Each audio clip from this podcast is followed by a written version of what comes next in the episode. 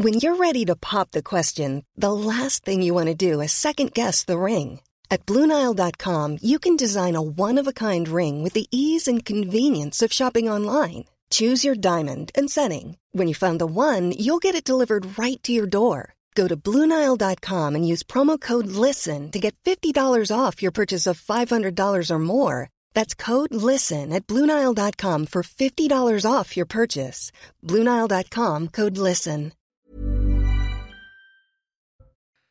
Prenez toutes vos précautions, il va faire très chaud ce week-end sur presque tout le territoire. Météo France a placé 28 départements en vigilance orange canicule. Des températures qui pourraient atteindre, voire même dépasser les 40 degrés dans le sud de la France. Cinq mois après les violents affrontements de Sainte-Soline, plusieurs centaines d'opposants aux méga-bassines ont pris la route à vélo, direction Paris. Les manifestants devraient rejoindre la capitale dans une semaine. Notre reportage dans ce journal. C'est un phénomène extrêmement inquiétant, celui des cambriolages à l'acide avec des produits corrosifs. Eh bien, les cambrioleurs parviennent à ouvrir des portes d'entrée de manière rapide et très discrète. Plusieurs malfaiteurs ont été arrêtés par la police à Saint-Cloud dans les Hauts-de-Seine. Et enfin, contrairement à certains pays européens, eh bien, les Français ne sont pas de grands adeptes du télétravail. Selon une dernière étude réalisée dans 34 pays développés, les salariés français se classent parmi ceux qui pratiquent le moins le travail à domicile.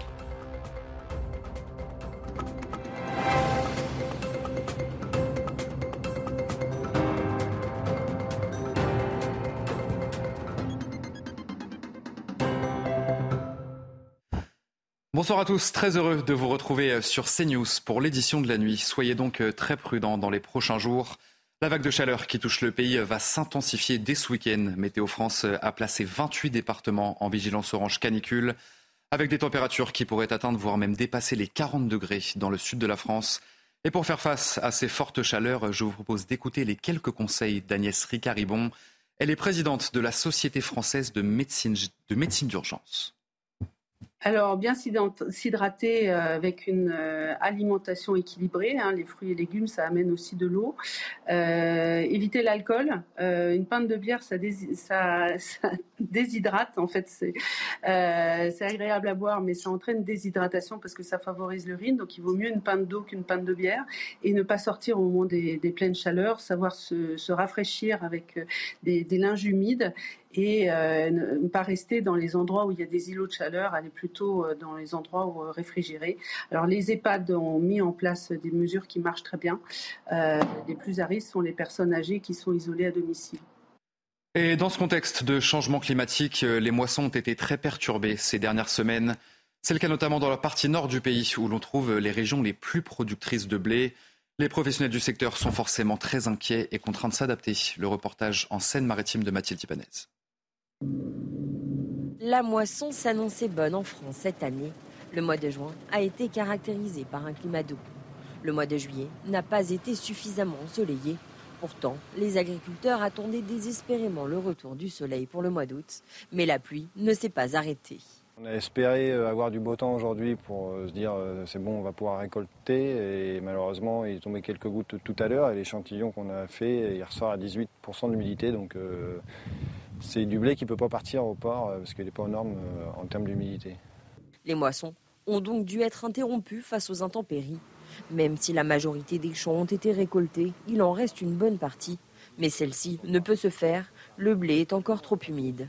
Un changement climatique important qui fait perdre du temps et de l'argent aux agriculteurs. C'est un compromis à trouver entre euh, des frais de séchage mais en préservant un peu la qualité ou de prendre le risque d'attendre que ce soit plus sec mais du coup peut-être au détriment des qualités du blé donc, qui peut être déclassé en blé fourragé donc pour l'alimentation du bétail. Et là on, peut, enfin, on perd euh, gros sur le prix. Quoi. Le prix est conditionné par des critères qualité qui sont souvent dégradés en fonction du climat. Dans le reste de l'actualité, cinq mois après les violents affrontements de Sainte-Soline, eh bien, plusieurs centaines d'opposants au méga-bassine ont pris la route à vélo, direction Paris. Les manifestants qui ne comptent pas baisser les bras se sont élancés d'une commune voisine de Sainte-Soline. Et leur arrivée dans la capitale est prévue dans une semaine. Le reportage de Jérôme Ramp. Dans ce champ à Lezé, 600 vélos et une trentaine de tracteurs se sont regroupés, prêts à partir pour un périple jusqu'à Paris pour lutter contre les méga-bassines. Cinq mois après les affrontements de Sainte-Soline, les collectifs ne désarment pas. Il faut repenser en fait euh, l'utilisation de l'eau, la gestion de l'eau. Il euh, faut absolument euh, amener du collectif dans cette gestion de l'eau. Alors si on ne pense pas le modèle agricole, on va continuer à, faire croire à certains pays, enfin agriculteurs, qu'en gros c'est parce qu'ils ont accès à l'eau qu'ils vont pouvoir continuer à faire ce qu'ils font. Tous réclament un moratoire sur la création de nouvelles bassines. C'est un arrêt immédiat de tout projet de bassine et de tout financement public des projets de bassine et pour l'ensemble du territoire national. C'est notre condition sine qua non à la reprise du dialogue et un apaisement des tensions. Il n'y a pas d'autre euh, issue possible.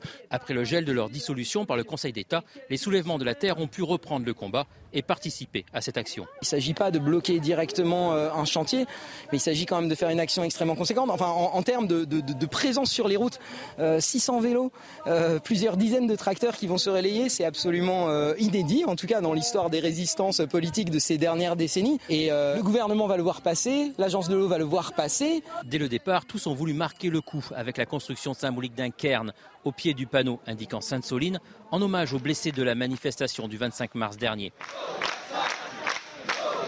Prochaine étape importante, le 25 août à Orléans, devant l'agence de l'eau qui finance les bassines avant l'arrivée le lendemain à Paris. Accusé d'avoir euh, publié un tweet antisémite, le rappeur Medine divise les écologistes. Plusieurs figures politiques regrettent son invitation aux journées d'été d'Europe d'écologie Les Verts et jugent ses premières excuses insuffisantes. Marine Tondelier, secrétaire nationale du parti, a tenté de justifier sa présence face à ces critiques. Il y a deux cas possibles. Soit c'est une personne qui, de manière volontaire, assumée, en le revendiquant, se prévaut d'être antisémite, dont acte. Soit, et c'est souvent le cas aussi dans ce pays, parce que l'antisémitisme peut être aussi très insidieux, il y a la partie immergés de l'iceberg mm, et, mm, le reste. Euh, ça peut être euh, des gens qui prennent pas conscience de la portée de leurs propos, qui euh, voient pas les souffrances que ça peut générer, qui ne sont pas forcément conscients. Ça peut être par maladresse, ça peut être par mimétisme, ça peut être par manque de culture sur le sujet, par manque de formation, par bêtise aussi, par ignorance, pour plein de raisons. dans ces cas-là, moi, je, pour moi, Médine est dans ce cas-là. Et puis Jean-Luc Mélenchon a réagi à ce sujet sur son compte Twitter. Médine n'est pas raciste. Pourquoi vouloir lui faire avouer des positions qui ne sont pas les siennes après l'avoir invité? Les admirateurs macronistes de Barès, de Maurras et de Pétain ont de la chance d'avoir des opposants aussi soumis aux candidats-on des hypocrites. C'est un phénomène extrêmement inquiétant, celui des cambriolages à l'acide avec des produits corrosifs. Eh bien, les cambrioleurs parviennent à ouvrir des portes d'entrée de manière rapide et très discrète. Sachez que le week-end dernier, de nouveaux faits ont été commis à Saint-Cloud dans les Hauts-de-Seine et plusieurs malfaiteurs ont été interpellés par les forces de l'ordre. Jules Bédot, Léo Marcheguet, Sarah Varny. À son retour ce samedi, Ségolène découvre la porte de son appartement fracturé et protégé par des planches en bois. La police judiciaire lui explique alors que son appartement a été cambriolé par un groupe d'individus bien préparés. Ils ont accédé d'abord par le balcon en escaladant les cinq étages. Et ensuite, euh, ils ont voulu accéder euh, à d'autres appartements dans l'immeuble, donc ils ont forcé la porte, notre porte de l'intérieur. Euh, ils ont accédé à, l'appartement juste en face d'une autre, et aussi au second, au second étage, deux autres appartements, donc quatre appartements en tout dans l'immeuble. Afin d'accéder aux appartements, les cambrioleurs ont eu recours à une méthode bien particulière. C'est un mode opératoire qui est assez complexe et complètement inédit sur le territoire national et qui consiste en réalité euh, à injecter un produit hautement corrosif dans les, serrures des appartements euh, et qui permet d'ouvrir euh, les portes de manière très rapide et silencieuse. On peut estimer qu'en en, 5-10 minutes, c'était réglé. Une équipe quasi professionnelle qui aurait commis 90 vols ou tentatives en Ile-de-France depuis juin 2022, visant exclusivement des immeubles d'appartements désertés en période estivale. Une information judiciaire a été ouverte pour vol en bande organisée, recel de vol et association de malfaiteurs. Cinq individus d'origine géorgienne ont été mis en examen ce mercredi, quatre d'entre eux placés en détention provisoire. Et puis c'est un secteur euh, qui souffre terriblement de l'inflation. De nombreux euh, boulangers ont dû mettre la clé sous la porte ces derniers mois. Hausse du prix des matières premières ou encore de l'électricité, euh, nombreux sont ceux qui ne s'en sortent plus. Et pour les professionnels qui parviennent à survivre, eh la situation reste très compliquée. Le reportage en Occitanie, signé Jean-Michel Decaze. Début 2024, cette boulangerie récente de Caussade aura un nouveau contrat pour son électricité. Il sera multiplié au moins par trois. L'électricité, elle passe de 2 000 euros à 10 000 euros, 17 000 euros, comme certains ont eu.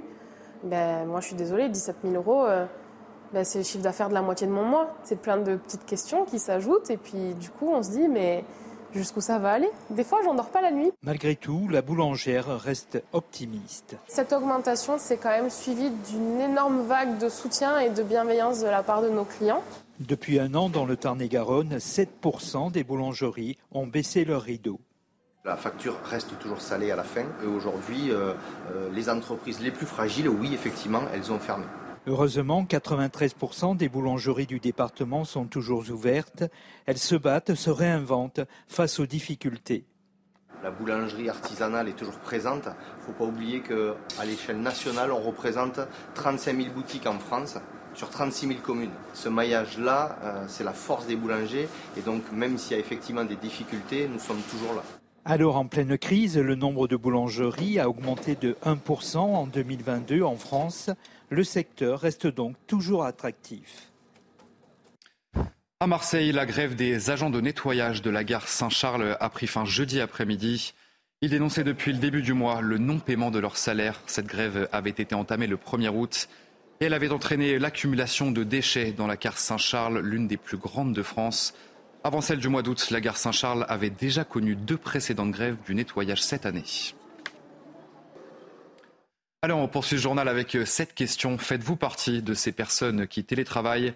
Si c'est le cas, eh bien vous faites figure d'exception, puisque selon une récente étude européenne, eh bien, il s'avère que la France est à la traîne concernant cette pratique. Le nombre de jours de travail en distanciel est en moyenne de 0,6 jours par semaine en France.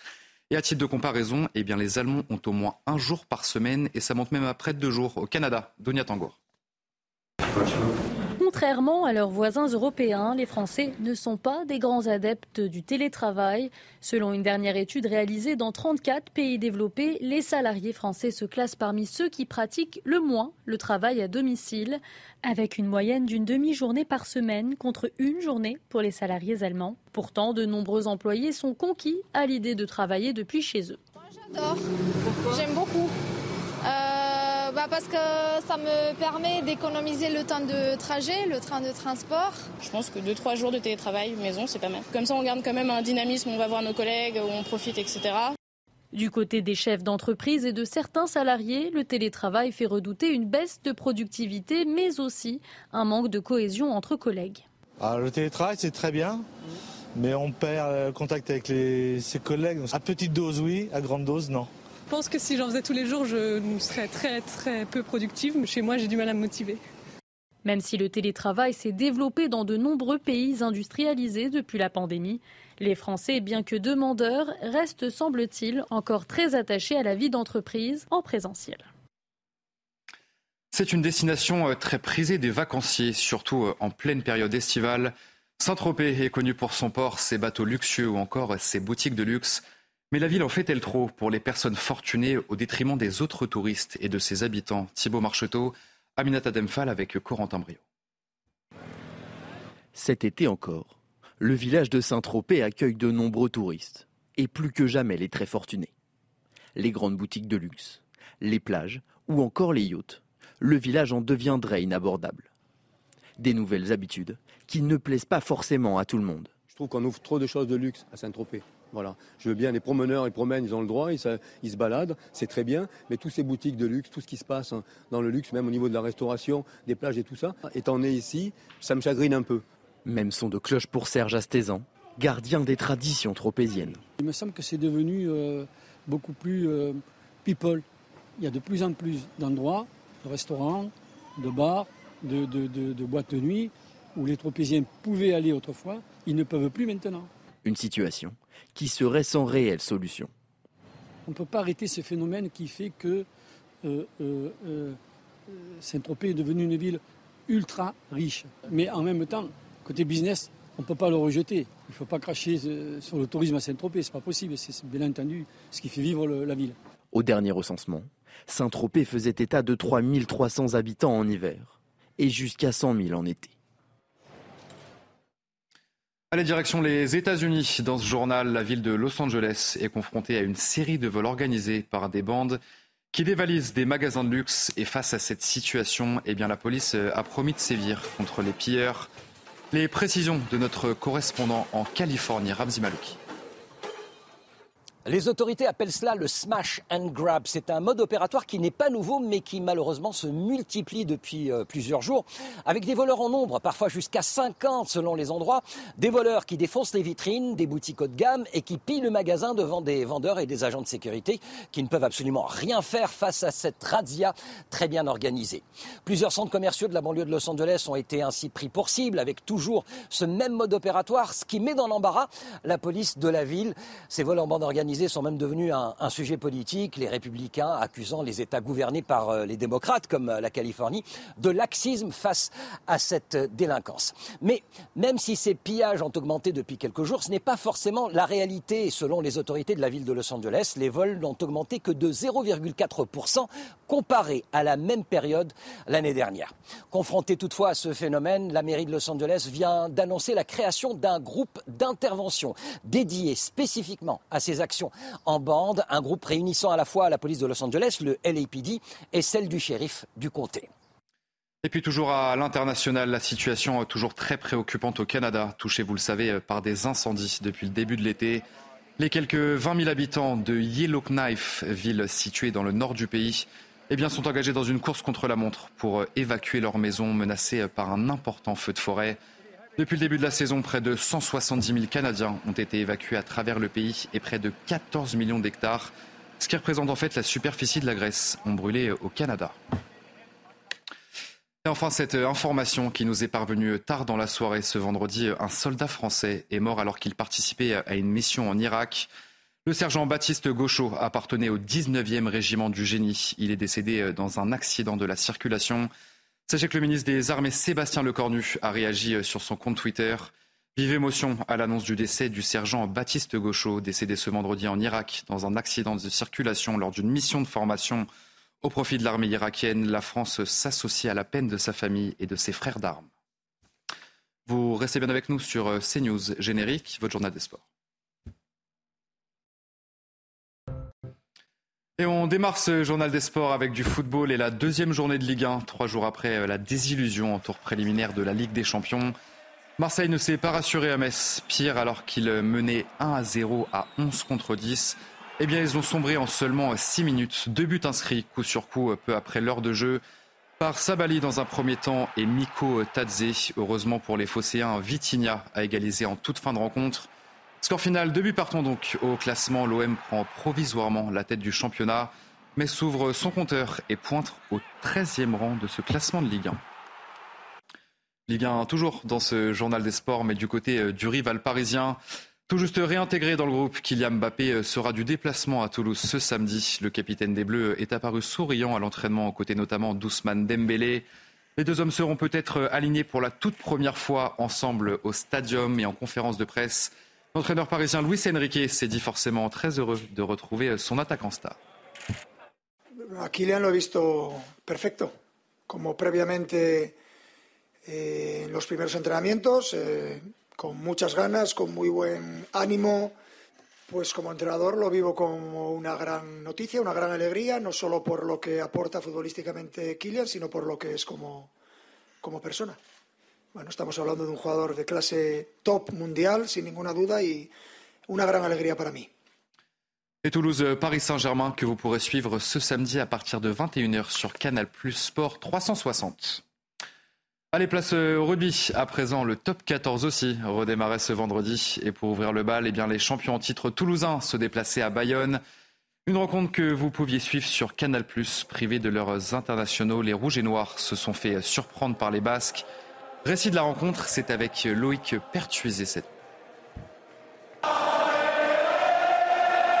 Quoi de mieux qu'une Peña Bayona chantée à l'unisson pour lancer en grande pompe une saison à part? Coupe du Monde oblige, Toulouse sans internationaux veut frapper un grand coup d'entrée à Bayonne et montrer que le champion de France n'est pas si affaibli.